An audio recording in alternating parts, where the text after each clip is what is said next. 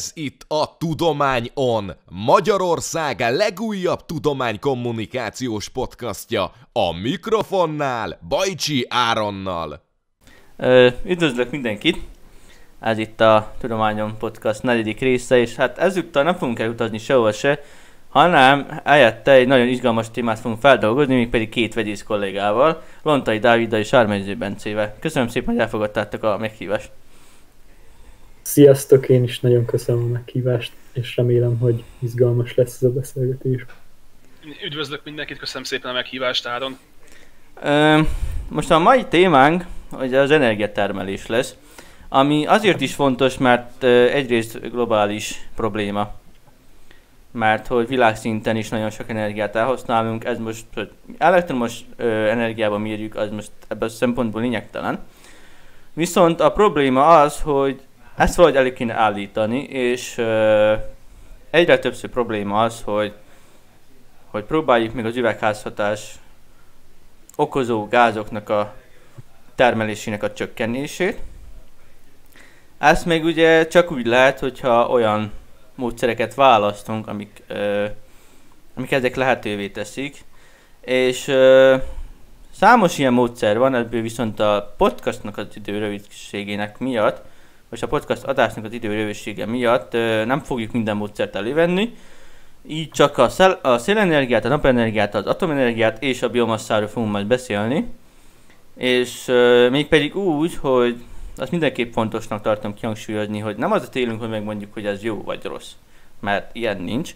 Szimplán csak be szeretném mutatni a, át a technológiát, hogy hogy működik, mik, mik az előnye és a hátrányai, és ez alapján mindenki majd maga eldönti azt, hogy jónak tartja, vagy sem. És főleg azt, hogy a tényekre fogunk hagyatkozni. Szóval be, rögtön bele is vágnánk, és az első lesz a szélenergia, amit majd Dávid kolléga fog bemutatni. Igen, igen. A, ugye a szélenergia az valószínűleg mindenki számára ismerős, a, amilyen módon ugye áramot állítunk elő belőle,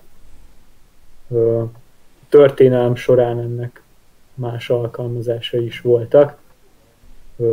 Biztosan mindenki látott már szélmalmot, amit ugye évszázadok óta használtak a malamiparban. Nagyjából a, a 19. század végétől gondolkodtak abban, hogy a, a szélnek a az erejét azt esetleg áramtermelésben is lehet alkalmazni, és aztán végül a, hát a 70-es években ugye volt egy nagy olajválság, és ennek hatására születtek komolyabb erőfeszítések és tanulmányok, főleg az USA-ban és Dániában, hogy hát, hogy hogyan lehet ezt hogyan lehet ezt nagyobb mértékben hasznosítani, és a, az energiapiac egy komoly szereplőjévé tenni. Ugye a szél az közvetve a napnak köszönhető, olyan szempontból, hogy a, ugye a nap az mindig a Földnek egy adott felületét világítja meg, és a hőmérs, az így adódó hőmérséklet és légnyomás különbség miatt ugye a, a levegő az a, a melegebb területekről a hidegebbek felé áramlik, és ezáltal lesznek a szelek ugye globálisan, és a, a szélenergia maga az ugye úgy hasznosítható, hogy a szél útjába egy felületet helyezünk, ami mozgásra képes, és hogyha ez a, hogyha ez a mozgás, ez ugye egy nagy felületű, nagy átmérőjű lapátot kell elképzelni. Ha ezt a mozgást ezt ö, nagy frekvenciájú és kis ö, periódus idei mozgással alakítjuk, akkor abból tipikusan elektromos áramot is lehet generátorok segítségével ö, előállítani. És ö, maga a, a szélenergia, a, ugye egy, egy egységnyi felületű, ö, egységnyi felületre ható szélenergia, az a felülettel, amivel ütközik a szél, az arányos köbösen, ami azt jelenti, hogy nyilván minél, minél nagyobb felület az előnyös, ezért láthatunk hatalmasra nőtt szélturbinákat, így ha elhaladunk Magyarországon is, főleg a, a, az észak-dunántúli területeken, de még jellemzőbbek egyébként egyre inkább a tengeri területeken telepített ilyen szélfarmok. Ugye egy szélfarm az, az egymástól nagyjából pár, pár turbina átmérőnyi távolságra telepített ilyen turbináknak az összessége, és ugye ezeknek tényleg, tehát hogy mindenféle elhelyezési tulajdonsága lehet, attól függően, hogy, hogy hogyan jelzik előre azt, hogy milyen irányból fúj ugye statisztikailag leggyakrabban a szél, a, addig, hogy, hogy me, milyen helyen gazdaságos a telepítésük. Ugye a, a partmenti, illetve ö, még beljebb lévő óceáni területekre telepített ilyen ilyen szélfarmoknál azt is figyelembe kell venni, hogy, hogy a telepítési költség az, az megnőhet. É, igen, és ugye, ahogy a, azt mondtam, hogy a 70-es évektől fejlődött ki ez az egész, és azóta rájöttek, hogy leginkább úgy lehet a, az outputot, a teljesítményt növelni, hogyha ha nagyobb átmérőjű és szélesebb ilyen turbinalapátokkal dolgoznak, úgyhogy akkor még ilyen 40 méteres sek voltak nagyjából a legnagyobb ilyen szélturbinák, már mi átmérőben, most meg már van egy Amerikában egy, ami már ilyen 110 méter körüli, és maga a, a torony, amire telepítve van, az pedig ilyen 200 méternél is nagyobb. Ugye ezek nem véletlen, hogy, hogy, hogy feltűnőek, amikor el, elmegy mellettük az ember autóval, mert hogy mert hogy, szóval, hogy komoly behatásuk van a látképre és a, a, az élő világra is, ugye bizonyos kritikusok szerint. Vannak videók, hogy madarak nekik repülnek, meg nyilván a, a, így az ökológiai egyensúlyba beleszólhatnak. Én szerintem ez a hatás, ez, ez egyrészt nincs nagyon kikutatva, másrészt meg nem annyira jelentős, de elmondható, hogy összességében ugye a, a, a kontinentális, tehát hogy a, amilyen itthon is van, olyan területekre telepített ilyen szélerőművek, azok kevésbé megbízhatóak, mint, mint ugye a tengeri szélfarmok, hiszen a szél összességében átlagosan erősebben fúj ugye akadályok hiányában, egy tengeri területen, mint mondjuk itthon. Ennek ellenére itthon is egy kihasználandó és valamennyire ki is használt forrás a szélenergia, de az ebben vezető országoknak a szélfarmjai jellemzően parton túl találhatóak. Igen. Ö, ugye az még egy... Igen, bocsánat? Csak annyit akartam mondani, hogy kicsit tudjuk éreztetni azt, hogy mennyi energiát is termel. Nekem olyan adatom van, hogy 700 gigawatt-órát termel Magyarországon a szélerőmű park, a, hát a szélerőművek. Ö, hogy most még egy számot érzékeltessek. 2019-ben Magyarországon 40, 45, hát körülbelül 45 terawattóra villamos energiát használtak fel. Szóval ebből is látszik, hogy mennyire kihasználatlan még ez a terület, hogy nagyon kis százalékát adja csak a szélenergia.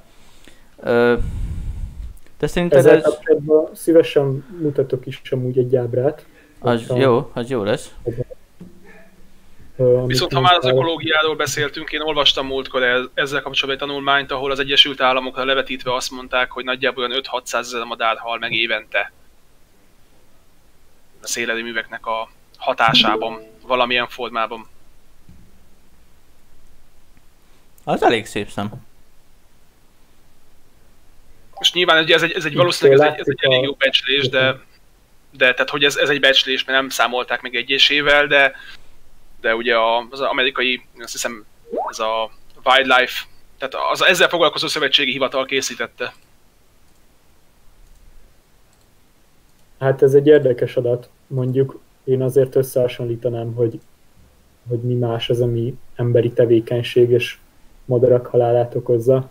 Lásd, ö, olajkatasztrófák, meg hasonló, ö, hogy, hogy, hogy így összehasonlítva, de tehát ez így abszolút mértékben azért egy, tényleg egy nagy szám. Na közben itt van, amit mutatni akartam, ez amiről Áron is beszélt, hogy, hogy ez tök nagynak hangzik, ez a 700 gigawatt óra, viszont Magyarország viszonylatban az össz kontribúciója többi energiaforráshoz képest ez nagyon kicsi.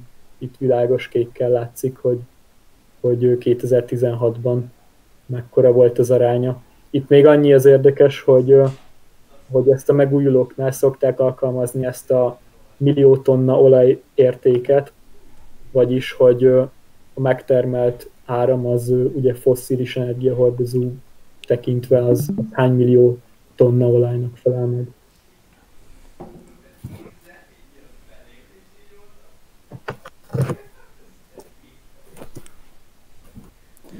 Meg ugye azt azért megint a szélenergián oda kell tenni, hogy azért elég nagy helyet foglalnak el ezek a parkok úgymond. És ugye ezek, ezek honnan veszik el? Szántóhelyek, szántó, tehát szán, ö, megművelendő helyekre telepítik főleg.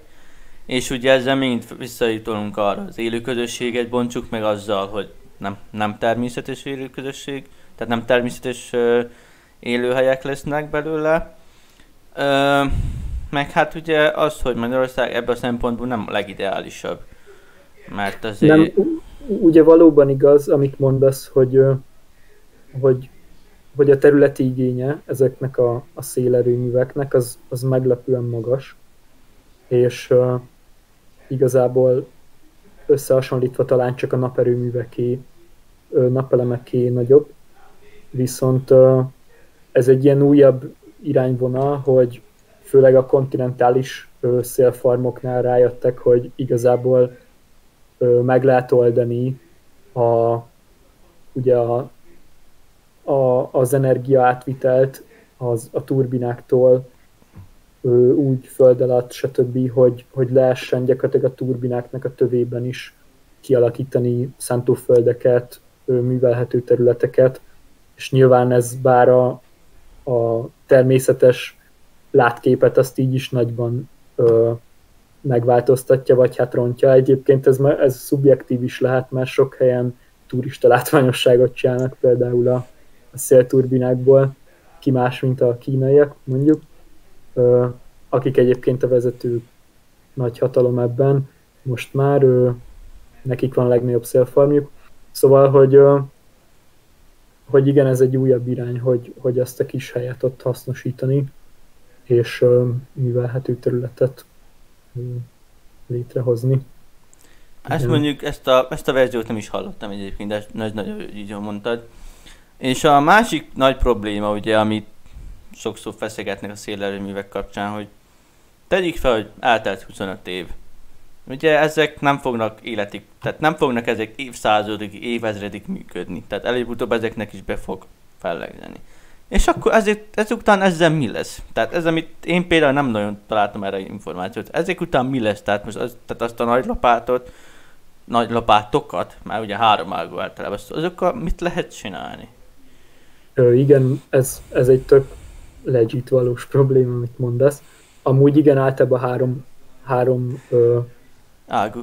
Három lakó, három ágú kialakítással dolgoznak most már de van mindenféle egyéb is, például azt nem tudom, hogy láttatok-e olyat, hogy autópályák fölött ilyen, mintha ilyen hengerek lennének, úgy vannak kialakítva a rotorok, és akkor nyilván az összehasonlíthatatlanul kevesebb energiát termel, de hogy, hogy van mindenféle alakú, alaki jellegű kialakítás, de hogy igen, ezek a nagy háromágú lapátok a jellemzők, és hogy, hogy igen, ez tök fontos kérdés. Ugye egyrészt ezek a turbinák, hát szóval jelentős karbantartást igényelnek. Ugye az, hogy, hogy egy pillanat, és mondok erre egy, egy valamilyen számot is. Vagy lehet, hogy most nem, nem baj. A lényeg, hogy ugye itt, itt a, a karbantartásnál nyilván az a legfőbb szempont, hogy, hogy ismét, hogy, hogy földrajzilag milyen helyen található ezek a szélerőművek, hogy mennyire könnyen elérhető, megközelíthető.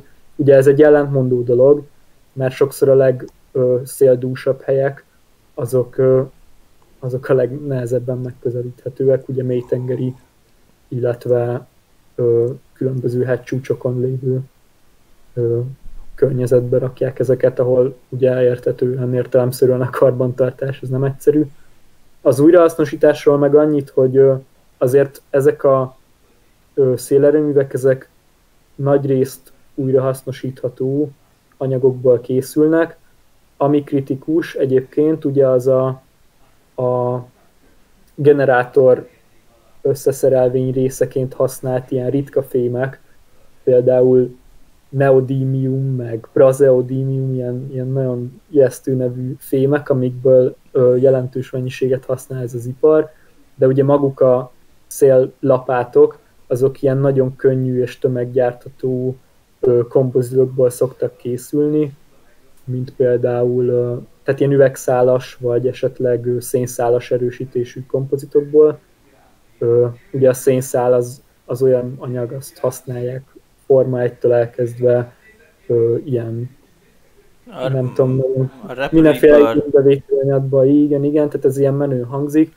Igazából ugye rohadt drága is emellé, úgyhogy jellemzően nem készülnek mondjuk teljesen szénszálas turbinák, hiszen ahogy mondod, akármi történhet velük egyébként, ugye ezek ki vannak téve a környezeti hatásoknak is, jellemzően inkább bizonyos arányban keverik a, az üvegszálas alap ö, ö, anyaggal, és ö, nyilván így optimalizálható a költség és a, a működési ö, hasznosság, hiszen ugye minél könnyebb egy lapátnak az anyaga, annál dinamikusabban tud, ö, tud forogni a, a szél hatására.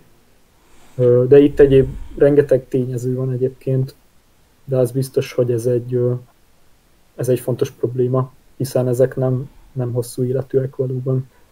Meg ugye, ugye... Maga, a többi, még annyi, hogy a többi szerkezeti elem az meg sima acélból készül általában, tehát azokat azt szerint lehet hasznosítani. Meg amit nagyon sokszor szoktak mondani, hogy maga az előállítás mennyire környezetkímélő. Mert ugye most nagyon sok helyen azt akarják bevezetni, hogy karbonsemleges legyen a gyártás. Tehát ugye, ha műanyagot gyártasz, vagy készítesz, ott azért előfordulhat, hogy keletkeznek ilyen anyagok, és ugye maga a szállítás is nagyon fontos, mert ezt nem a kis, nem, nem, nem a kisfújunkon fogunk azt kicipelni a, a tengerpartra, hanem az komoly ö, eszközpark kell, hogy kiszállítják oda. Tehát hogy, tehát, hogy nagyon jó, hogy van a szénenergia, de ugye vannak ez a hátlője is, hogy mielőtt még elkezdeni termelni az áramot, addig az eléggé te, ö, ö, eléggé ö, a környezetet, de még mindig azt mondom, hogy ez még egy nagyon jó verzió, úgy gondolom, hogy azért jó 20-25 évet azért képesek ezek működni, bár azért láttam olyan képet, ahol tök gyökerestük időt a szélerőmű is, így néztem, néztem, hogy ú, az igen, és aztán volt, hogy azt mondták, hogy száz éve nem volt akkor a szél, és akkor ugye nyilván ez úgy tervezik, hogy megnézik az át, előtte lévő pár év statisztikáját, és úgy, úgy ö, telepítik ki. Ö, ez említetted a nap, napot, tehát akkor sorban most a napenergia jön. Ö, hát az aktív napenergiának a hasznosítása az kétféleképpen történhet. Lehet napkollektorra, amikor is egy közvetítő közeg, ez sok minden lehet, legtöbb esetben nagyon sok helyen a házaknál fekete csövet lehet látni, amikbe vizet keringetnek, és akkor ez átalakítja, tehát, tehát átalakítja úgy hővé, hogy felmelegíti a vizet, és akkor nyáron megvan a fürdővíz, nyáron megvan a melencének a 20-25-30 fokos vize. De van egy olyan módszer is, amikor is ö, elektrotechnikai eszközökkel tudjuk átalakítani, ö, tehát azt még közvetlen alakítjuk át ö, elektromos energiával. Hát ugye ez a, ez a napelem, amit nagyon sok ö, háznak, ö, ipari településnek, ö, ö, lakóparkoknak a tetején lehet látni. Ez ugye azért jó, mert eleve a tetőt nem használja nagyon senki se, úgyhogy oda ki lehet tenni. Tehát úgymond azt az előnyét, meg, az, az az előnye, hogy a szél, szél e, erőművel kapcsolatban, hogy, vagy kapcsán, hogy kiteszel a tetőre, ez nem foglal semmi helyet. Na már most, hogyha felhoztuk a helyet, akkor találtam egy olyan számítás, hogy ahhoz, hogy Magyarországon egy napot így ellátja energiával, több mint fél Balatonnyi nap, napenergia, napelem kellene. Akkor elképzelhetjük, hogy mekkora Balaton, ennek mekkora fele. Na, azt hova tesszük ki? És ugye az a baj, amit mi a szénenergiánál viszont előny, hogy ha a, ha a turbinákat ugye a föld alá teszik és ott vezetkezzük az áramot, akkor arra még lehetne telepíteni, de azt a napenergián ezt nem lehet megtenni. Sajnos ott az muszáj ott a helyet elvenni, és tényleg nagyon sok ö, termőtalajt veszítünk ez, ez, ezáltal. Hogy most ö, milyen mik lehetnek azok az anyagok, amikkel átalakítjuk elektromos energiában, nagyon sok, nagyon sok van ilyen, nagyon sok ilyen van. Attól, tehát a legelső milyen választási opció az, hogy milyen színű fényt akarunk ö, átalak, milyen, szín, tehát milyen színű sugarakat, vagyis hogy milyen hullámhosszú sugarakat akarunk elnyelni, mert hát van zöld, kék, piros, UV, ö, nagyon sok minden van. Viszont, ami nagyon fontos egy ilyen napelemnél, az, hogy mi a hőmérséklete, mi a besugárzás, ami ugye nagyon függ az, hogy milyen szögben van, az sem mindegy, mert télen más, máshol, má, máshogy van a földnap, viszont nyáron másképp van, és ami nagyon fontos, a fényspektrum, amit az, az előbb mondtam.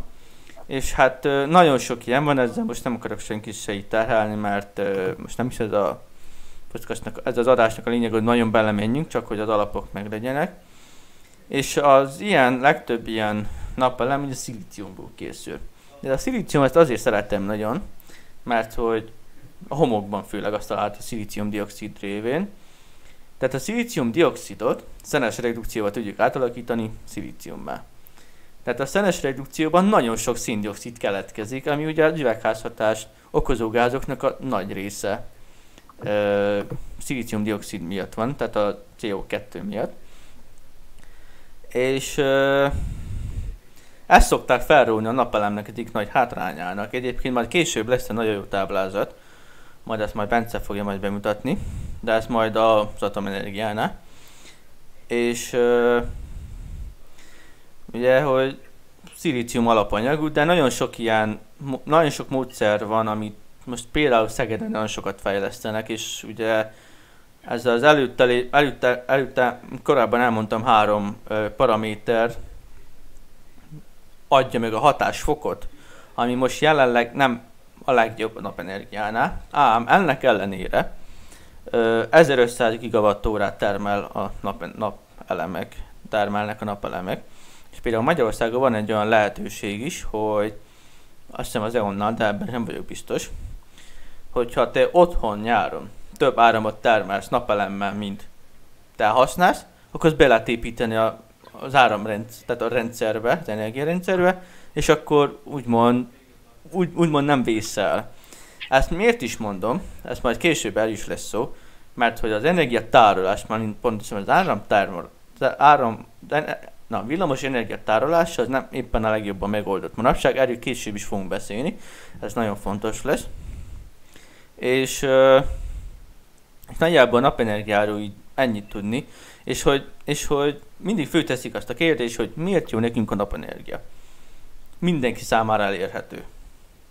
A nap átlagosan 12 órában hajóidő van, mondjuk például ma, hétfőn, akkor ö, elérhető. Tiszta. Süt a nap, semmi nem akadályoz minket.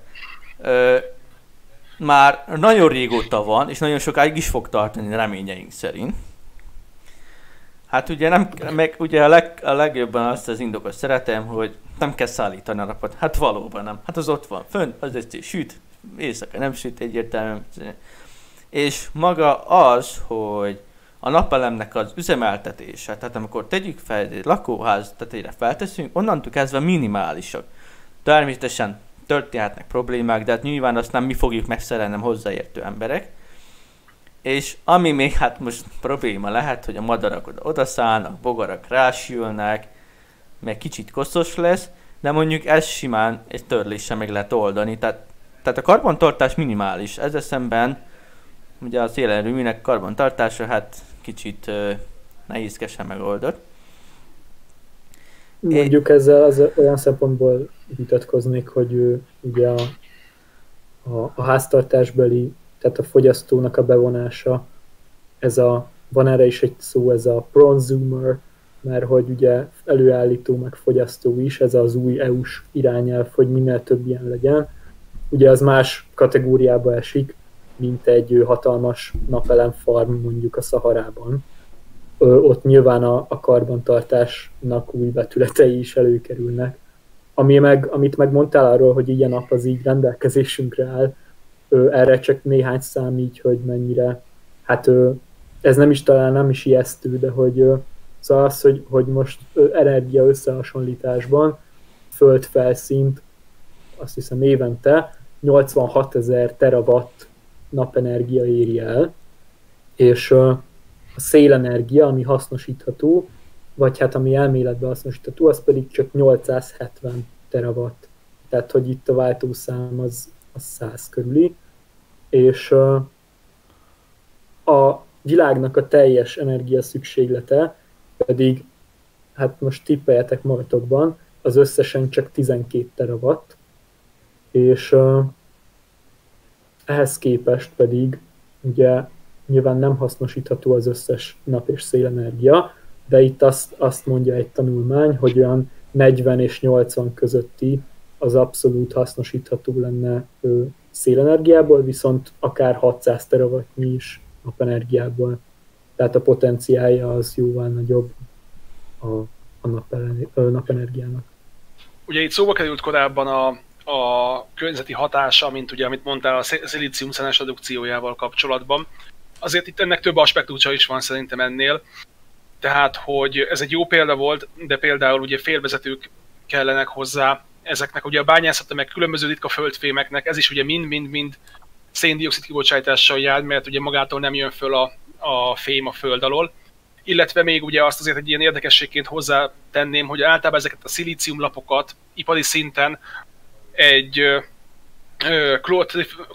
klótrifloidnak nevezett anyaggal tisztítják, amiről nagyon sokat elmond az, hogy ezt ugye a 40-es években ugye Németországban fejlesztették ki, és hát a német hadseregnek is túl durva anyag volt ahhoz, hogy ők ezt bármikor bevethessék az akkori német hadseregnek. Tehát ugye ez egy, ez egy meglehetősen veszélyes anyag, amivel tisztítják ezeket a lapokat. Volt baleset belőle, ahol ki, kiömlött egy hordónyi, és hát egy méter betont maga alatt átégetett még.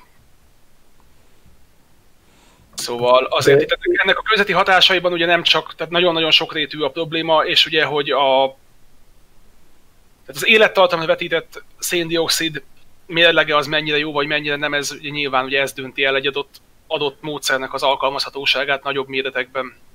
Mert ugye lehet nyilván azt mondani, hogy mennyi áramot tudnánk vele termelni, csak hogy mellette ugye mennyi üvegházhatású gáz bocsájtunk ki, az azért az nagyban megszabja szerintem a hatékonyságát, vagy a felhasználhatóságát, vagy az észszerűségét. Igen, igen, és ez, erre utaltam én az elején, a podcast adás elején, hogy az előnyök és a hátrányok, tehát tehát nagyon jó terv az, hogy karbonsemlegessé tegyük, de akkor nagyon, tehát akkor rendszer, tehát a rendszer legalján kell mindent megváltoztatni ahhoz, tehát akkor bányászatnál is meg kell oldani.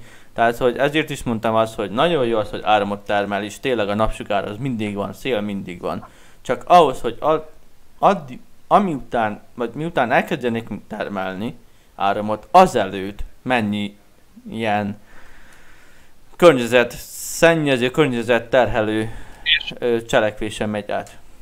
És egyébként ugye említetted ezt a grafikont, amiről, amit ugye készítettem, vagy amit ugye hoztam. Szerintem ezt az elején el, elmondhatjuk, ugye egy ilyen baseline-nak, egy alapvonalnak lehet venni azt, hogy, hogy tehát ugye szerintem célszerű még az elején bemutatni, jó, okay, hogy ugye, ha már beszélünk erről, akkor, jó, akkor egy pillanat is megosztom.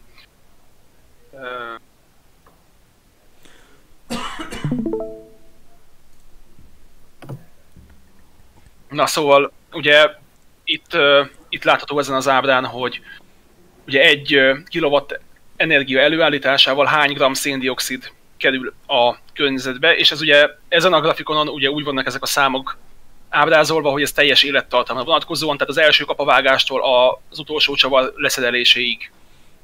És ugye hát nyilván látható, hogy a szén, a szén az, ami a legtöbbet teszi ki ebből, mert hát ugye ott folyamatosan égetjük a szenet, szintén földgáz, ahol ugye metánt égetünk. és ugye ehhez képest ugye a többi a megújulók, vagy akár az atomenergia jóval kisebb értéket képviselnek, tekintve, hogy ott, ott ugye a széndiokszid terhelés az, az leginkább ugye az építkezés, illetve a leszerelés során keletkezik. És ugye ezzel kapcsolatban egy másik, másik ábra, hogyha ugye összehasonlítjuk a széntüzelésűhöz képest, hogy mennyi, melyik mennyivel, mennyivel kevesebb ö, széndiokszidot bocsájt ki, vagy a széndiokszid terhelést okoz ugye egy élettartam alatt. És nyilván ugye itt, itt látszik, hogy a földgáz az már majdnem fele annyira jó, és a nap, napelem és az atomenergia között viszont már ugye jelentősen kevés különbség van. De nyilván ugye, tehát azért van, van valamennyi különbség, ugye ez, ez tehát mindenkinek, minden, minden egyes országnak, vagy minden egyes felhasználónak a saját belátására bíznám, hogy ezt, hogy ugye most ezt, ezt a 4% különbséget ki mennyire vállalja be, akár a atomenergia és a napelem között, akár a szél és a napelem között. Igen, és egyébként ez a, ez a, ez a, ezek az adatok azért érdekesek, mert ugye ö, nem tudom ki mennyire hallotta, de ugye Németországban sorba zárták be az atomenergia, atomreaktorokat, erről majd egyébként Bence fog többet majd beszélni, és így megnyitották a szén erőműveket.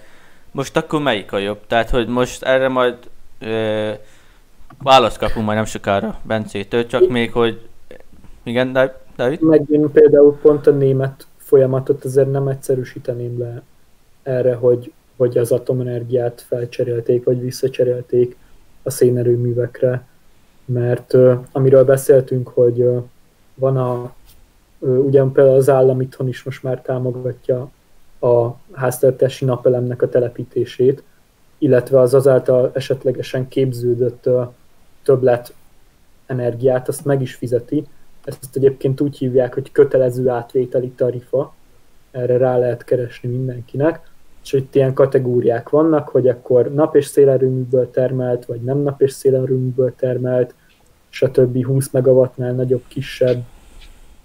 Ö, ugye az, hogy a háztartási berendezéseinkben használjuk ezt az energiát, ö, tehát hogy ez mind-mind egy ilyen progresszív ö, ö, dolog ez a fogyasztói termelői magatartás és hogy a németek ebből a szempontból viszont hát mintaállamnak tekinthetők, mert ott az a felismerés volt, hogy, hogy a, ugye a fosszilis energiahordozóknak a hihetetlen mértékű, ugye ez Európában mindig jellemző, hogy a, a, a támogatása, az állami támogatása az nagyon nagy mértékű, ö, ö, és ö, ugye ebbe beletartozik az is, hogy a nagyrészt fosszilis ö, hordozókból termelt ö, hát háztartási ugye, energiahasználatot, a rezsinek a költségeit ugye mesterségesen lejjebb nyomni, és hogy,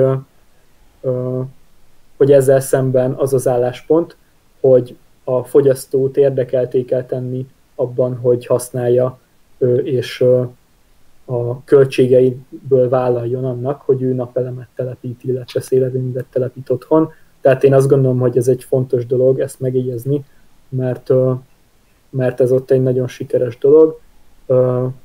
Nyilván ehhez minden, nagyon sok feltételnek össze kell játszania, ugye annak is, amiről beszéltetek, hogy a, a, ehhez a, például a napelemek telepítéséhez szükséges alapanyagoknál, hogy ott milyen geopolitikai helyzet van, hogy fér hozzá az az ország.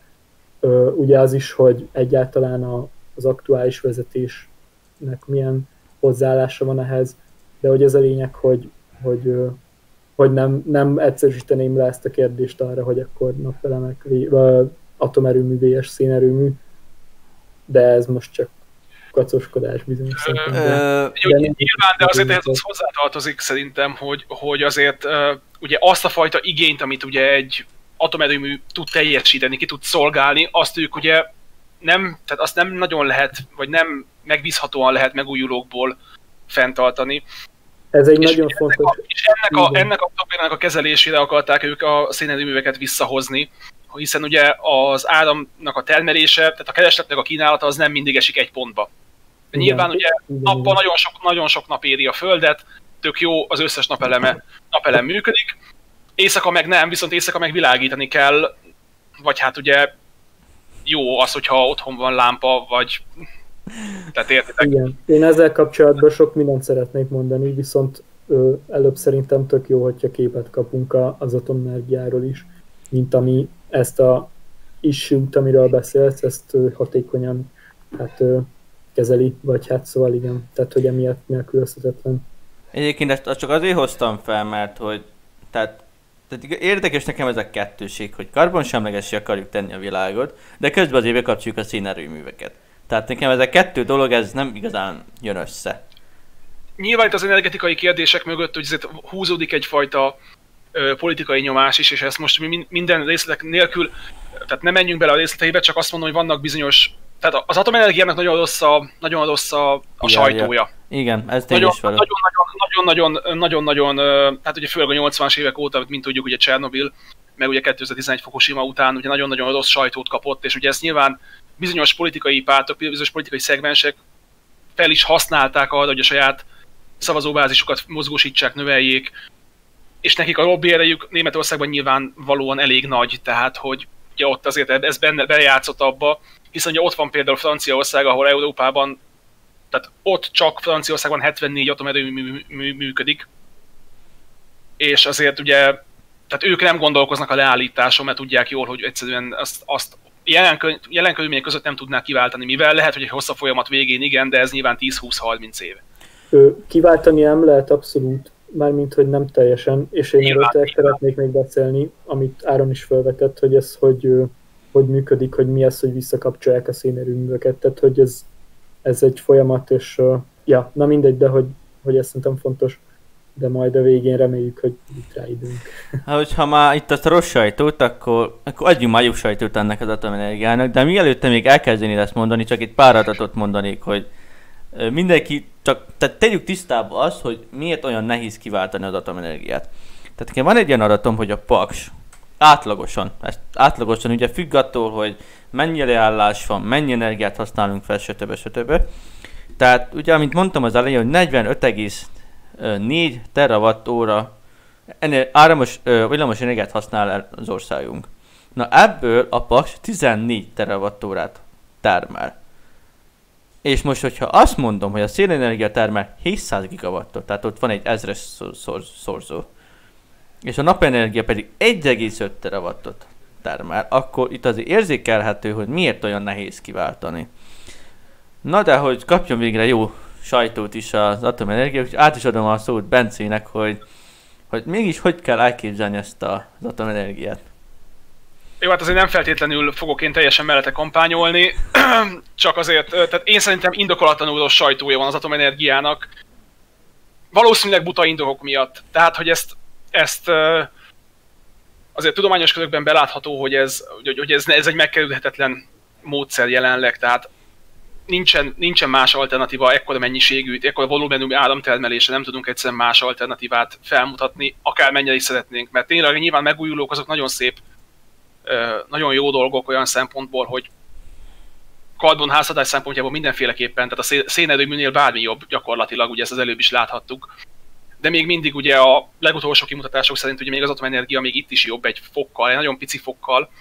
Nyilván azért nem csak előnyei vannak ennek, hiszen a hasadóanyagot, ami ugye egy reaktorban mondjuk, egy paksi reaktorban azt hiszem, ha jól, ha jól emlékszem, ilyen 40 ö, tonna hasadóanyag van, ami hát nyilván egy jó pár évig elég, de hogy azért ezekkel nem tudunk mit kezdeni jelenleg a hulladék részével annyira nyilván valamennyi, valamennyi részét ugye újra felhasználjuk, meg, meg ugye, tehát van azért erre már bizonyosan egy fejlett ellátási lánc, de azért még mindig nem az igazi.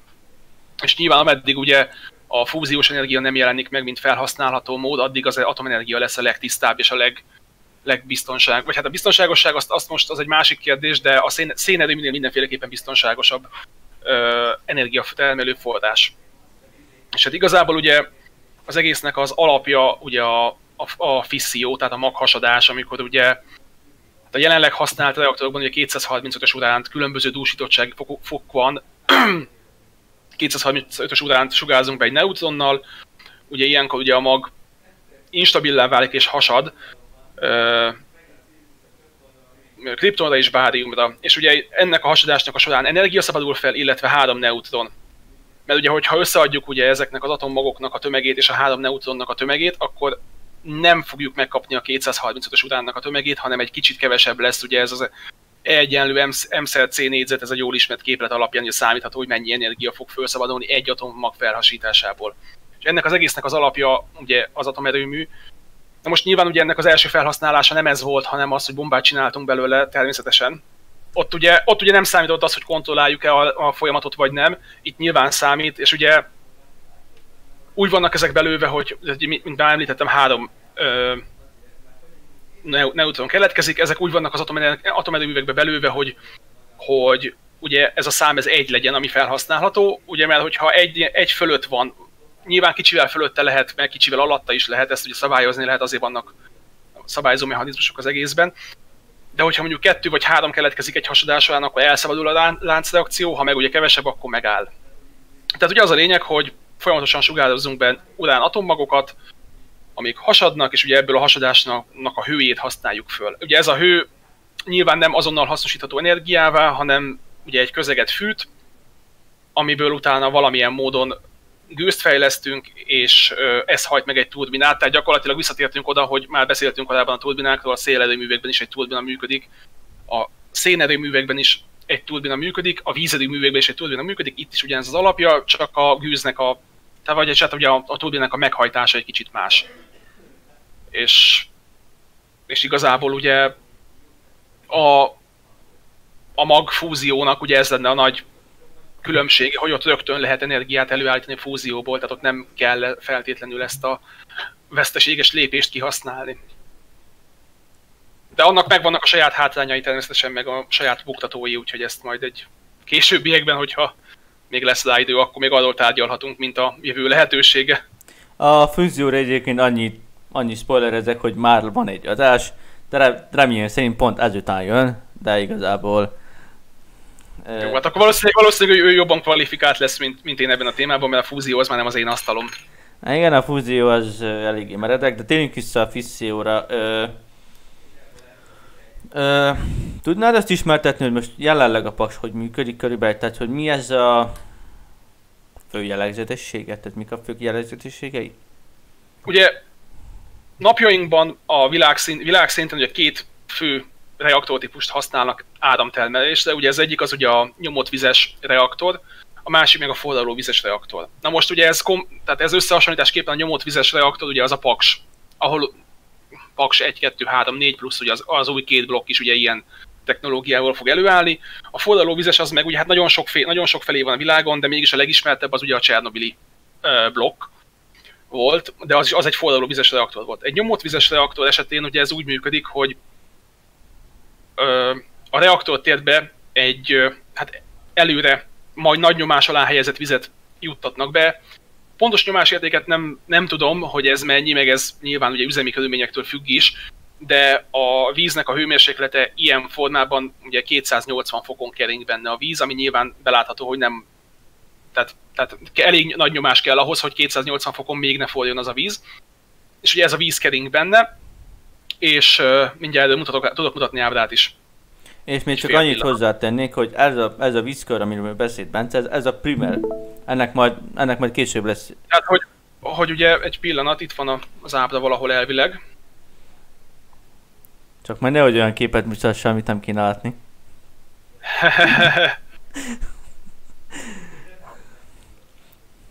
Csak valami miatt nem nyitotta még meg, nem töltötte be, de most már intézem. Ja, nyugodtan, nyugodtan. És akkor ugye, ha már van primer, akkor értelemszerűen lesz majd egy szekunder Na, tehát vízkör is, de ugye ez majd... lenne, a, Na, ez lenne ugye egy... Látszik? igen, igen, igen. Én nem, nem, oké.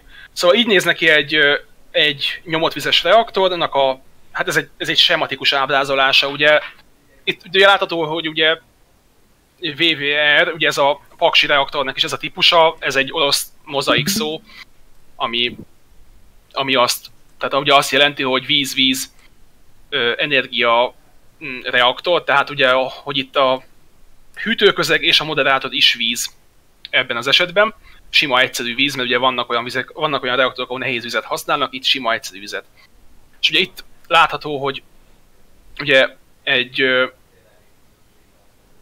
Zárt vízkörben rendszer. kering, zárt rendszerű, zárt rendszerű vízkörben kering ugye az elsődleges körben a víz, amit ugye a reaktortér fölmelegít 280 260-280 Celsius fok köré, és ugye amint fölmelegedett ez a víz, ugye egy tartály egy ilyen dobban találkozik ugye a, a másodlagos vízkörben keringő vízzel, ami már légköri nyomáson van, de ugye a találkozás az úgy kell elképzelni, hogy ez egy hőcserélő, tehát ugye ez itt csöveken keresztül érintkezik csőfalon keresztül, és ugye ott azt a hőt átadja, ebből a, ebből a hőből ugye nyilván a sima normál légköri nyomáson lévő víz elkezd forni, gőz keletkezik, és ez a gőz hajtja meg a, a turbinát, ami ugye a generátort hajtja, és abból lesz az elektromos áramunk, amivel most éppen világítunk, meg ami miatt mi most tudunk beszélni.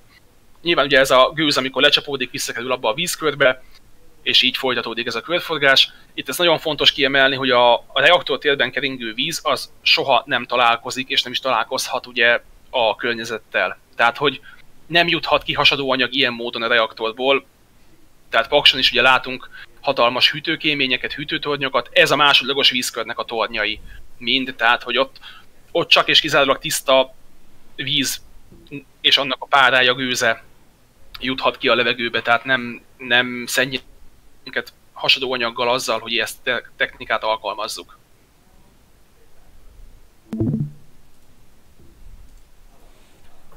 Na, ez egy nagyon jó ábra volt. Na, tehát akkor itt az egyik legnagyobb jellegzés, és a legnagyobb ok az, hogy paks biztonságos, az, hogy a két vízkör nem találkozik egymással. Igen, ugye Igen. a, bocsánat, hogy a, ugye az ilyen vízkörös reaktoroknál ott van ez az úgynevezett üreg együttható, vagy nem is tudom, magyarul nem nagyon találtam le Igen, ezt, ezt így hívják, eznek ez a megnevezést, szaksz... a void coefficient, ami Igen, ugye igen, azt mutatja meg, hogy a reaktivitás az hogyan változik akkor, hogyha ö, mondjuk felfor a vízkörben lévő víz, és ugye buborékok képződnek, ami, ö, ami, így, szóval, ami ugye befolyásolja a reaktivitást, és hogy ennek a mértéke szerint ugye lehet negatív, meg pozitív ilyen void coefficient. És ugye ez, a, a, ami például Csernobilban volt ö, reaktor típus, annál egy tipikus ö, ö, kockázati tényezőként volt megjelölve, hogy ez egy pozitív ilyen üreg együttható U kialakítás, ami azt jelenti, hogy ugye sokkal érzékenyebb a reaktor erre a jelenségre. Ö, De javíts ki, hogyha nem Igen, ez, ez, ez így van. Ö, ugye itt, tehát nyilván ezeknél a modern második, akár vagy harmadik és a fölötti generációs reaktoroknál már követelmény az, hogy ez az üreget együttható negatív legyen. Egyébként a modern világban ez mindenhol így is volt, az oroszoknál egy kicsit, igen, tehát a igen. szovjeteknél egy kicsit máshogy volt, mert ugye a, a, a Csernobili RBMK reaktor, ugye ez a, ennek az, az ős, reaktor. ennek, ennek az ősatja e, egy plutónium termelő katonai reaktor volt, és ebből fejlesztette tovább a Kulcsatov intézet annó.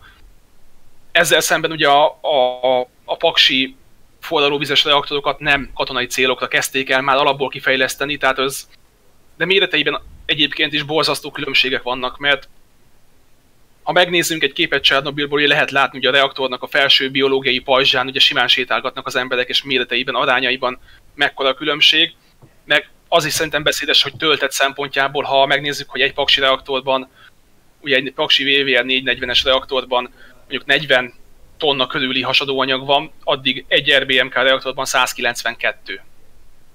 Igen. Tehát, hogy nyilván ugye más, más méreteken dolgozott, ugye a, Chernobyl reaktoroknak a névleges hőteljesítménye azt hiszem az 1000 megawatt volt. Hát ugye az egy picit, tehát nagyobb méretekre lett készítve, de ugye pontosan azért, hogy gyorsan, olcsón, nagy méretben tudjanak energiát előállítani, ezért azért tettek olyan, tettek olyan rövidítéseket, amik, amik a biztonság, biztonság rovására mentek. Ugye, és ez volt ugye a pozitív üreg együttható. Egyébként ezt későbbiekben, mert ugye van még üzemben ilyen típusú reaktor a világon, azt hiszem 7 vagy 8, ami még mindig üzemben van, egy pár országban van. Ezeket kiküszöbölték, vagy hát megpróbálták csökkenteni ugye első körben ugye azzal, hogy az uránnak a dúsítását, a fűtőanyag dúsítását csökkentették illetve egyéb biztonsági mechanizmusokat is beépítettek ezekbe, a, tehát hogy nyilván egy nagyon jó lecke volt Csernobil. Nagyon, nagyon, Igen, ugye, nagyon látványos és jó lecke, és egy nagyon szomorú Igen, lecke. És, és ugye azt, azt felejtik el, hogy amiről beszéltél is, hogy ha generációsan nézzük ezeket a reaktorokat, ugye az első generációsak még az Amerikában telepített ilyen kísérleti reaktorok voltak gyakorlatilag. Hát és a, a fel, ugye Ferminek az atommágiája például az első igen, konkrét. Igen, igen, igen. És hogy, hogy Csernobil az pedig a második generáció elejének számított technológiai szempontból, és most meg már a harmadik generáció végén járunk igazából. Azt olvastam, hogy, hogy a negyedik generációs azok, azok azok a reaktorok, amikkel 2030 előtt nem számolnak ilyen gyakorlati megvalósítást tekintve. De szóval, hogy, hogy igen, tehát hogy merőben más az a technológia, ahogy, amiről most te is beszéltél, ö, ö, a, a, ami lehetővé tette annak a veszélyhelyzetnek a kialakulását. Egyébként a Csernobyl sorozat az elég jól ábrázolja ezt, és, és a végén egészen tudományosan elmagyarázzák, hogy, hogy mi alakulhatott ki a, a, a, a, a, a tehát hogy a, a lehetetlennek tartott vészhelyzethez igazán. igazán Nyilván egy, egy, egy ö, kereskedelmi tévén futó sorozathoz képest nagyon-nagyon korrekt sorozat volt.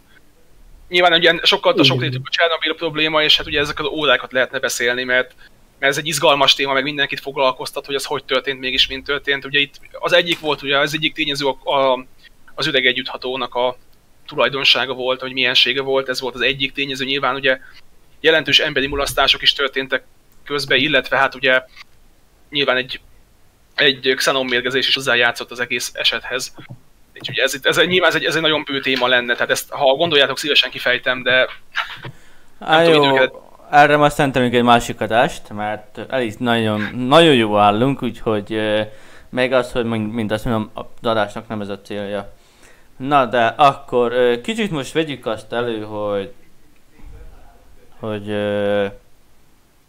tehát most beszéltünk az előnyeikről, most kicsit a hátrányaikról is beszéljünk, mert én úgy gondolom, hogy mindegyiknek van. Egyik a napenergiának nem mondtam a, nap, a hátrányát. Őnek, őnek is például, hogyha lejárt az életkora, ha lehet így mondani, akkor mit csinálunk vele? És ez nagyon nagy probléma, és amíg az ugye szélerőműveknél a lapátokat újra tudják használni, más nem feltezik egy másikra, vagy mondjuk az acélt fel lehet használni, addig ezt nem lehet elmondani a napelemekre. Úgyhogy nagyon jó az, hogy van ez a sok támogatás, de egyelőre az újrahasznosítása még nem az igazi. De annyit viszont tudom mondani, hogy ezek leg, tényleg 25 évre vannak tervezve, tehát ez a probléma vagy csak 25 év múlva. Na igen ám, de 25 mivel rengeteg hulladék lesz, tehát ilyen több száz tonnák, több ezer tonnákra számítanak, és most abba bíznak egyébként a, hát az ország vezetők, meg aki ezt kitalálta, hogy 20-25 év múlva már meg lesz ennek a megoldása. És most nem olyan régen láttam egy ilyen pályázatot, hogy, hogy arra adtak pénzt, hogy kitalálják azt, hogy hogy lehet újrahasznosítani. Úgyhogy ö, meg lesz oldva remélhetőleg, de ezt azért meg kell említeni, gondolom hátrányként. Egyébként szerintem elmondható az, hogy mindent, ö, tehát úgymond minden újra hasznosítható, csak az a kérdés, hogy mennyire gazdaságosan. Tehát egy napelemet elemeire vissza tudunk bontani szépen, mert azok ott vannak benne, tehát ami, ami ott van benne, azt ki tudjuk nyerni, csak mennyire éri meg, ezt most jelenleg gazdaságossági szempontból hát, mennyire meg, tudjuk hatékonyan végezni. Ugye mennyi a, mennyi a társadalmi terhelése, vagy hogy erre is van egy kifejezés, ami figyelembe veszi a környezetrontó és egészségrontó szempontokat ugye a hulladékkezelésnél. Mert nyilván, és nyilván a abból keletkező egészségügyi költségeket is. Én, én most két mondatra csak annyit tekintenék ki, hogy ugye az mindig kifizetődő, akármilyen politikai erő is vezet egy, egy országot például, hogyha a jelenlegi fogyasztói magatartást ösztönözzük, és azt mondjuk, hogy igen, nyugodtan fogyasz el ennyit, és folytasd ezt a mértékű energiafelhasználást, mert van megoldás.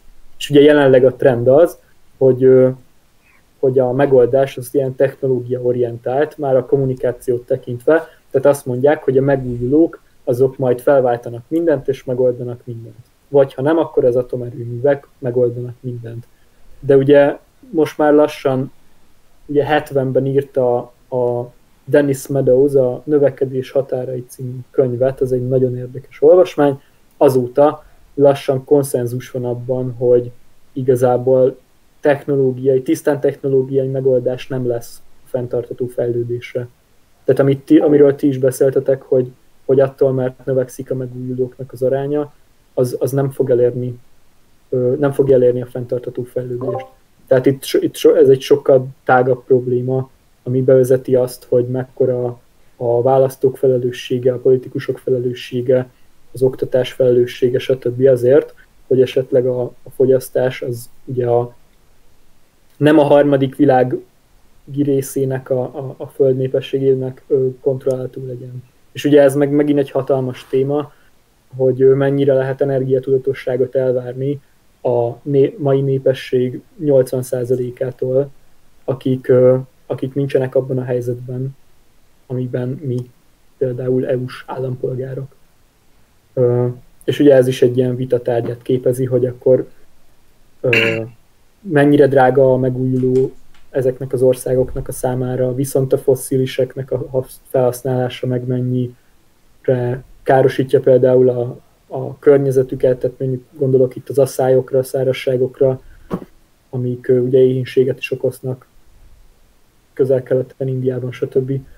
Ja, úgyhogy ez is egy nagy szelet, és szerintem ezt ugye figyelembe kell venni, hogyha erről az egészről beszélünk, és nem csak összehasonlítjuk egyesével a különböző technológiákat. Viszont ezzel kapcsolatban meg itt van egy ábra, ezt ö, megosztanám egy pillanat. Azt mondja, hogy... Még amíg Dávid keresi a képet, eddig csak épp ezt akartam mondani, hogy nagyon fontos azt tudok kihangsúlyozni, hogy olyan módszer, hogy teljesen tökéletes nincsen. Tehát mindennek van előnye és hátránya, és igazából ez, ami az adás ki fog menni, hogy ezt tisztába tegyük, hogy nagyon jó az, az atomenergia tényleg, mert nagyon jó a szénenergia, meg a napenergia is. Viszont azért tisztába kell lenni az is, hogy mik a hátulütői, és főleg ugye az újrahasznosításnál, hulladéknál van ez sajnos kihangsúlyozva. De egyébként, egyébként még visszatérve a biztonságossági témára, bocsánat, hogy labolom a, az időt egy kicsit, de, de hogy ugye én azt szoktam mondani, hogy az atomenergia az kb. olyan, mint a közlekedésben a repülés. Hogy ritkán történik benne nagy baj, de akkor az, az világhírt kap. Tehát Így van, sajnos, sokkal, igen. Sokkal más jelenleg elérhető tömeg méretű energiaelőállítási folyamat, viszont cserébe, hogyha történik valami baj, akkor az nagy baj. Tehát lásd Fukushima, lásd Chernobyl, esetleg még Windscale vagy Three Mile Island korábban, de azok nem voltak ekkora volumenűek. Csak ennyit akartam még hozzátenni ehhez az egész témához, biztonsági é, szempontból. És ha ugye lehúzan, lezuhan egy repülő, akkor ezt nehezebb eltakarítani mint egy Igen. Tehát, nyilván, nyilván sokkal többen halnak meg az utakon, autóban minden évben, mint repülőgép katasztrófában, de mégis arról készül nem tudom én, National Geographicon videósorozat, vagy repülőgép katasztrófák, meg arról írnak könyveket, meg az, arról számol be a sajtó intenzíven, mert az, az e, nagy, úgymond nagy volumenű, tehát egyszerre történik egy nagy katasztrófa. Amikor meg mit tudom én, naponta, mit egy hétvégén meghalnak öten az úton, az, az úgymond nem, nem akkora hírérték. Tehát, hogy csak ugye ezt mondom, hogy az energiatermelésnél is ugye. Tehát lehet azt mondani, hogy Csernobyl persze nyilván ez egy súlyos dolog volt, de amikor azt nézzük, hogy a levegőbe került szennyező anyagoktól, amit a szénerőművek okádnak már az ipari forradalom kezdete óta, hányan haltak meg különböző tüdőbetegségekben, COPD, esetleg tüdőrák, esetleg bármi más, összehasonlíthatatlan nagyobb számot kapunk annak a következményeiből, viszont ugye az egy lassú, hosszú folyamat, nem egy olyan látványos valami volt. Igen, ez így van. Igen, igen. közben akkor itt rátérve csak gyorsan erre az ábrára, amiről én még szeretnék beszélni, de majd meglátjuk, hogy lesz rá időnk. hogy itt a különböző megújuló energiáknak a, hát az összehasonlítása bizonyos szempontból, ami, amit ugye Áron is említett, hogy na de mik a hátrányaik, úgymond, vagy a kockázataik még inkább. És hogy ez a Desert Tech nevű egyesület, vagy szervezetnek a munkája, ez a, ez a térkép, ami igazából hát nagyon sokféle szempontot figyelembe véve, most nem mennék bele, így regionálisan mutatja azt, hogy mi az ideális megújuló energia típus, ami, ami az adott régióban alkalmazandó. És látható, hogy mondjuk sivatagosabb területeken értelemszerűen a napelemek dominálnak. Ugye annak is többféle kialakítása van, amiről Áron is röviden beszélt, ugye ezek a fotovoltaikus mezők jellemzően északi európai régióban ideálisak, még vannak ezek a különleges geometriájú ö, ö, mezők, ahol pedig egy pontba koncentrálódik a, ö, koncentrálják a, a napsugarakat, de ebben most meg nem mennék bele. És ugye Magyarországon jellemző az, hogy ö, ö, nem, nem erősek a Kárpát-medencei szelek, nincsenek nagy folyásesésű, tehát nincsenek nagy esésű folyók, illetve a napsütéses órák száma is azért elmarad, például a lentebbi területekétől jelentősen. Ez nem jelenti azt, hogy ezeket nem kell kihasználni, de ezekből, amint még az elején is mutattuk azon a grafikonon, pár százaléknyi részesedés nyerhető. Viszont ott van nekünk ugye a biomassa, illetve a geotermikus energia, mint, mint mint potenciálisan gazdaságos és nagy mértékben hasznosítható forrás. Igen. Tehát, hogy ez, ez ebből látszik, hogy ugye partmenti területeken a szél, az, ami, amit jónak tartott, pont Izland az kimarad, ugye ők azok, akik a, az egyik legszennyezettebb levegőjű hát a lakott területekre vonatkozóan nyilván a legszennyezettebb levegőjű országból lettek a legtisztább levegőjűek pár év alatt, mert hogy áttértek teljesen a geotermikus energiára, amit ugye egyébként ö, közvetlenül hőként is, tehát fűtéshez is lehet hasznosítani ugye távfűtésnél. És ö, amiről beszéltünk a, a háztartási napelem, ugye annak egy alternatívája ö, ugye a szélturbina mellett az is, hogy ilyen, ilyen geotermikus energiát hasznosítasz különböző kis ügyes csőrendszerekkel a házad alatt, így nagyon egyszerűen elmondva.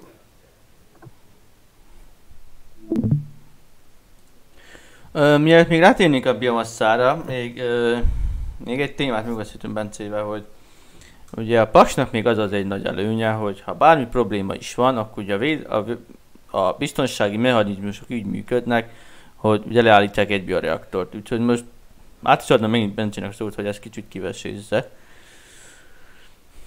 Na igen, a biztonság, tehát a, a biztonsági mechanizmusok, ahol ugye ezek nyilván nagyon jól meg vannak tervezve, és ugye alapból ugye már Dávid említette a, a üregegyütthatót. Nyilván ugye a paksi reaktoroknak negatív ez az üregegyütthatója, tehát a hűtőközeg elvesztésével nem, nem szalad el a, a láncreakció, mint ugye, egy, mint ugye Csernobilban történt, ugye. Egyfelől ugye ez, nyilván ugye úgy kell elképzelni a reaktornak a felépítését, hogy ugye egy kör alakú ö, egységben különböző elrendezésben vannak ugye a fűtőelemek betéve, és ezek közé a fűtő, fűtőelemek közé ugye vannak betéve a neutronforrások, illetve a szabályzórudak. Most nyilván ugye vannak állandó szabályzórudak, amik ugye azt, azt szolgálják, hogy a, a láncreakció stabil maradjon, tehát hogy nehogy, nehogy elszaladjon, vagy nehogy lelassuljon és ugye megálljon. Illetve vannak ugye mozgatható szabályzódók, ugye ezek szabályozzák azt, hogyha mondjuk nem tudom én, este mindenki elkezd nézni otthon barátok köztet, és megindul az áramfogyasztás a tévék miatt, akkor kihúznak egy párat, nagyobb lesz a blokkoknak a termelése, és több energiát tudunk előállítani, hogyha meg mondjuk mit, mindenki lekapcsolja otthon a villanyt és alszik, akkor nyilván kevesebb lesz, és akkor betesznek egy pár szabályzódudat, lecsökken a termelése, illetve vannak ugye ilyen biztonsági tudak, amik ugye a biztonsági vészleállító mechanizmusnak a része. Ez, nyilván ez, ez egyfelől ugye már modern világban alapvető, hogy automatizált, Tehát bármilyen olyan esetben, hogyha a hűtőközeg elveszik, ha bármi, bármelyik szenzor bármilyen eltérést érzékel, rögtön a biztonsági vészleállítást hajt végre. Nyilván ugye ez, ez, egy, ez egy olyan esemény, amit jelenteni kell. Ugye van erre a Nemzetközi Atomenergia Hivatalnak egy skálája, ami ugye nullától hétig terjed, a nulla az, hogy mit tudom én, a szerelői munkatárs ráejtette a csavat kulcsot a lávára, tehát hogy semmi köze az atombiztonsághoz, de mégis atomerőműben történt, ezt is le kell jelenteni. A hetes az meg ugye Csernobyl meg Fukushima, amikor globális következményei vannak egy ilyen balesetnek. És tehát uh, nyilván ezek a rendszerek már úgy vannak megtervezve, hogy mindenféleképpen biztonságosak legyenek. Nyilván abszolút biztonságos rendszer nincsen, tehát akkor tudjuk meg, hogy hol nem volt biztonságos, amikor történik vele valami éppen. Ugye ez a lesson learned uh, mindset, hogy nyilván hogy akkor tudunk valamiről, hogy baj van, hogyha már az ott megtörtént. De nyilván ugye ezek alapból ugye a reaktoroknak egy containment van köréjük építve, biológiai pajzsal, tehát ugye ez, ez úgy kell elképzelni, hogy az egész reaktortest nagyon jó be van ágyazott betonba, illetve nagyon vastag acélba, hogy ugye minden lehető, ha bármi történik robbanásszerű, az megfogja. És inkább csak, de a robbanás az viszonylag ritka dolog, az gyakoribb, hogyha mondjuk leolvad a, a mag, ezért ugye az atomreaktornak az alja alatt általában van egy jó vastag homokágy, ami megfogja ugye a, a kifolyó olvadékot, amiben ugye van minden, uránium, cirkónium, minden egyéb, de hogyha már egy, ilyen történik, és az már átmegy az acélon, ami az tartája alja, már az nagy baj. Tehát ugye ezt általában ugye ilyen nem nagyon szokott történni. Ugye a Three Mile Islanden volt egy olvadás, ha jól emlékszem, de ott is ugye az, a reaktor aljában megmaradt ugye az olvadék. És nyilván ugye az, az ami Csernobilban történt, az egy, az egy különlegesen rossz és sok tényező együttállásából jött. És ugye nyilván el... És amit mi meg kell említeni, ugye ezek a fűtőanyagok, hát egyesek tehát van, amit bor tartalmú, de ugye legtöbb az ilyen cirkónium ötvözet, amivel ugye tudják a reakciót szabályozni, és ugye ha nagy a baj, beejtik az egészet, és megáll az egész. Körülbelül ezt itt kell képzelni. Azért használnak, meg, külön, meg, meg ugye különleges ötvözeteket használnak egy ilyen üzemben, mert kell bírnia egyfelől ugye a víznek a korrózióját, másfelől kell bírnia a hőmérsékletet, és harmadfelől meg ugye semlegesnek kell lenniük a reakciók szempontjából ugye a, a, a vázanyagoknak. Tehát nyilván szabályzódók azok, azok bor, bor, karbid, ilyesmi anyagokból vannak, amik ugye nagyon jó, tehát olyan anyagokból csinálnak szabályzódódat, amelyik, nagyon, amik neutron befogók, tehát amik el tudják nyelni azt a neutront, ami, ami ugye nem kell oda nekik. És ö, ugye itt a hűtőközeg egy paksi reaktorban ugye egyfelől hűtés, tehát, tehát egyfelől ugye az, az energi, a primer energia szállító közeg, másfelől ugye moderátor is, tehát hogy, hogy és nyilván ugye azt is meg kell említeni, hogy, hogy itt ugye dúsított urániumról beszélünk minden esetben, ez 2%-os dúsítást jelent Pakson körülbelül 2-2,4. Nagyon a fölött már nem használnak reaktort, Csernobilban ugye magasabb volt a dúsítás pont azért, hogy olcsóbb legyen előállítani a technológiát, tehát, tehát hogy a maga az egész technológia a többi része olcsó legyen, és hát 10% fölött meg atombombáról beszélünk már, tehát hogy azért a, a dúsításnál is ugye azt kell elképzelni, mert ugye viszonylag ritka ugye az uránium 235, a 238-hoz képest, ami ugye nem, nem hasznos ilyen szempontból nekünk. Nos, hát akkor mi ki is veszíztük az atomenergiát, hiszen volt szó az előnyeiről, hátrányairól, és most jön egy az adás végére a biomassa, mint ahogy korábban a Dávid mondta, hogy Magyarországon egész jó lehetőségei vannak, úgyhogy tiéd a szó. Hmm, köszi. Alapvetően ugye a biomassa az, az alatt minden biológiai tömeg értendő, ami lehet élelmiszeripari termék, hulladék, faipari termék, hulladék, stb. Nyilván energiatermelés szempontjából a közvetlen primer termékeket érdemes figyelmen kívül hagyni, ha csak nincsen túltermelés. Tehát ő, fölösleges uborkával nem fogunk tüzelni, se ö, nem tudom milyen fával, ami, ö, ami egyébként mondjuk szerkezeti elemként lenne felhasználva, viszont nagyon nagy potenciál van abban, hogy a különböző faipari, növényipari, állati hulladékokat, azokat energiaforrásként hasznosítjuk. Ugye elégetéssel alapvetően. Itt a technológia, ami ehhez szükséges, az nem különbözik fundamentálisan a szénerőművekétől, ezért lehet egy úgynevezett együttüzelés megvalósítani, ami az olcsóbb módja ezeknek a felhasználásának. Ez pedig azt jelenti, hogy a szénerőműnek a technológiáját módosítják csak annyival, hogy ilyen 5, de max 20%-nyiban beadagolva ezt a biomasszát kisebb karbon kibocsátású és kisebb környezeti hatású üzemmel tudjanak erő, ilyen szénerőművet működtetni. De van persze olyan erőmű is, Magyarországon is több is van, a, ami, ö, ami kizárólag biomassa tüzelésű. És ö, ennek akkor van a leg, ö, leggazdaságosabb, vagy a legnagyobb eséllyel gazdaságos megvalósítása, hogyha, hogyha lokálisan minél több kisebb üzemből a hulladékot egy nem nagy termelésű, néhány ö, gigawatt, ö, vagy néhány megawattos ö, kisebb erőműhöz tudják szállítani. Ugye itt megint a szállítási szempontok azok nagyon fontosak, és ö, hogyha ez sikerül így, meg, sikerül így megvalósítani, ö, hogy, hogy helyi partnerektől szerez be az erőmű tüzelőanyagot, és lokális háztartásokba továbbítja, stb., akkor ez egy, vagy pedig a, ugye a szénerőmű távfűtésbe bekötve a dolgot, akkor ez egy, ez egy nagy tényező lehet a, a fosszíliseknek a kiváltásában.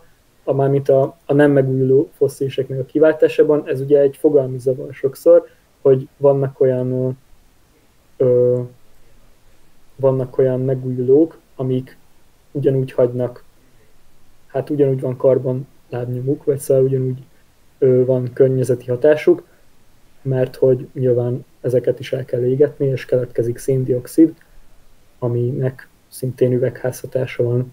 Ugye itt egy kis kitérő, hogy mi az az üvegházhatás, az ugye az, amikor a, a földfelszínről visszaverődő napsugarakat, azokat elnyelik az atmoszférában található különböző erre alkalmas gázok, és ezáltal ugye ez az infravörös tartomány egyébként, és ezáltal hő keletkezik és melegszik az atmoszféra, hiszen ezeknek a sugaraknak az energiája nyelődik el.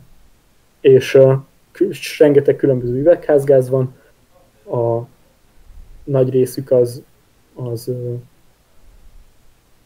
az uh, ipari melléktermék, uh, leginkább ugye voltak a, az ilyen mindenféle freonok, ezekről beszéltünk az adás előtt, hogy ezek okozták az ózonjukat, ami most jelenleg begyógyulóban van, de a legveszélyesebb üvegházgáz az a metán egyébként, aminek a, az üvegház hatása az 20 akárhányszorosa a széndiokszidnak.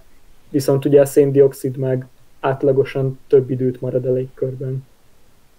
És ezért, ezért mondják azt egyébként, hogy ez a globális felmelegedés ez egy öngerjesztő folyamat, mert ugye ahogy olvadnak meg a jégsapkák, amikben ugye van metán, ugye elnyert légköri metán, mert ugye hiába, hogy ugye mindenki tudja, hogy mit tudom, a légkörnek a, az összetétele ugye nagy, nagy vonalakban ugye 70-20, vagy 70-30, ugye, tehát 70 valamennyi, 30, 20-20 valamennyi, de nyilván, hogy ott van egy nagyon kevés metán is a légkörben, ami ugye hát egyfelől ugye az emberi és az állati létezésből adódik, és akkor ezt szépen fogalmaztam meg, úgy gondolom. És ugye ezeket, ugye ezek a jégsapkák magukba tartották, na most ha ezeket mind kiengedjük a légkörbe, az nagyon megdobja. Tehát, hogy itt ugye ez egy öngegyeztő folyamat, hogy minél melegebb lesz, annál több jég olvad el, annál több metán szabadul fel, annál melegebb lesz, annál melegebb lesz, és annál több jég olvad. Bocsánat, csak ennyit akartam ehhez hozzátenni. Ö, igen, igen. És ugye a biomasszánál egy fontos adalék, amiről még az elején beszéltünk, hogy mekkora ezeknek a, a megújulóknak a területi igénye. És ugye az könnyen belátható, hogy a bioüzemanyag, biogáz, szilárd biomassa előállításához szükséges termőterület az, az egészen jelentős így arányosan, sokkal nagyobb, mint akár a napenergiának vagy a szélenergiának a, a helyi igénye. Tehát ezt mindenképp figyelembe kell venni egy adott ország vezetésének, hogy, hogy ezzel együtt is megérje biomasszát alkalmazni.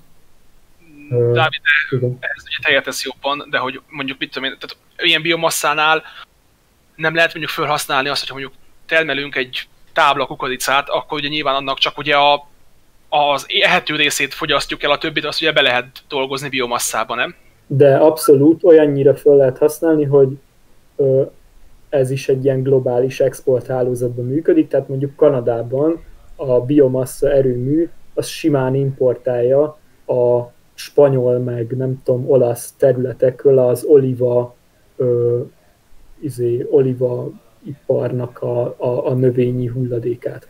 Tehát, hogy ez egy működő dolog, viszont ö, ö, ugye amiről beszéltünk, hogy a bizonyos tortában, ha nagyobb szeletet akar biomasszával vágni, akkor elengedhetetlen célnövényeknek a termesztése is.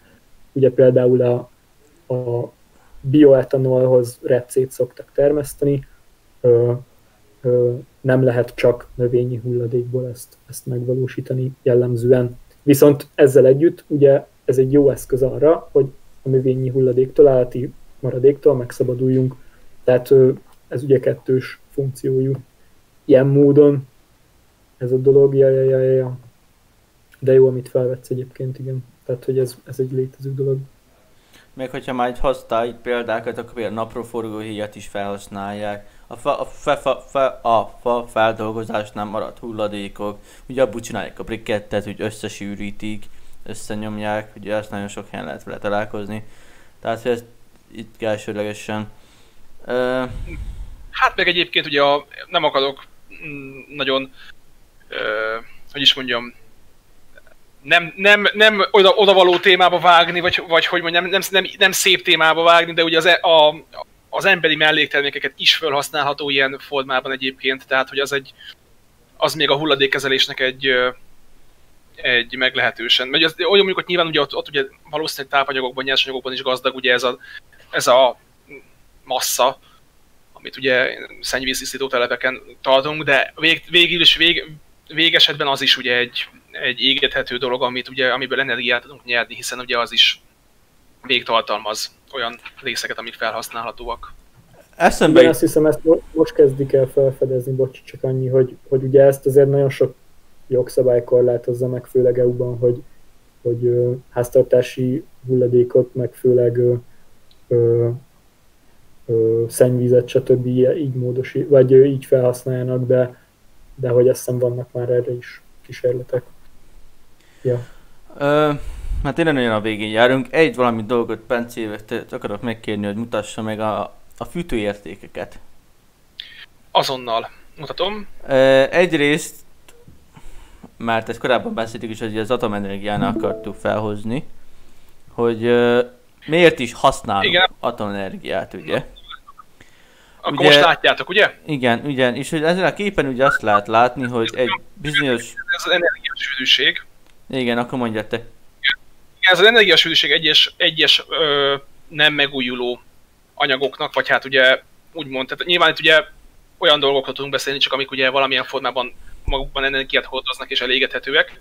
Tehát láthatjuk, hogy ugye két különböző skálát kellett használni, tekintve, hogy egy skálán nem látszott volna, amint itt alul látható, hogy ugye az udán, tehát nyilván az udániumnak a legnagyobb sűrűség, ez itt, ugye azt mutatja ez a Y tengely, hogy egy kilogramm abból az adott anyagban hány megazsúl energia van. Az udánnál ez kb. 3,9 millió, 3,6-3,9 millió, míg, míg fánál mondjuk olyan 16 megazsúl van egy kilóban, és nyilván ugye itt a szén teljesít sokkal jobban, a biodízel, dízel, nyers benzin, ezek már jóval energiasűrűbbek, hiszen ugye ö, tehát, kisebb, tehát egy, egy adat, egy adott része sokkal kisebb térfogategységet igényel, mint mondjuk egy darab szén, amiben ugye vannak járatok, tehát hogy azért az nem teljesen tömör egy szén darab se, vagy egy fadarab se teljesen tömör, hanem ott azért jóval nagyobb kiterjedésűek. És ugye hát ez, ez logaritmikus skálán is látható, ahol ugye kicsit már jobban látszanak ugye az értékek, tekintve, hogy itt ugye minden egyes beosztás ugye egy,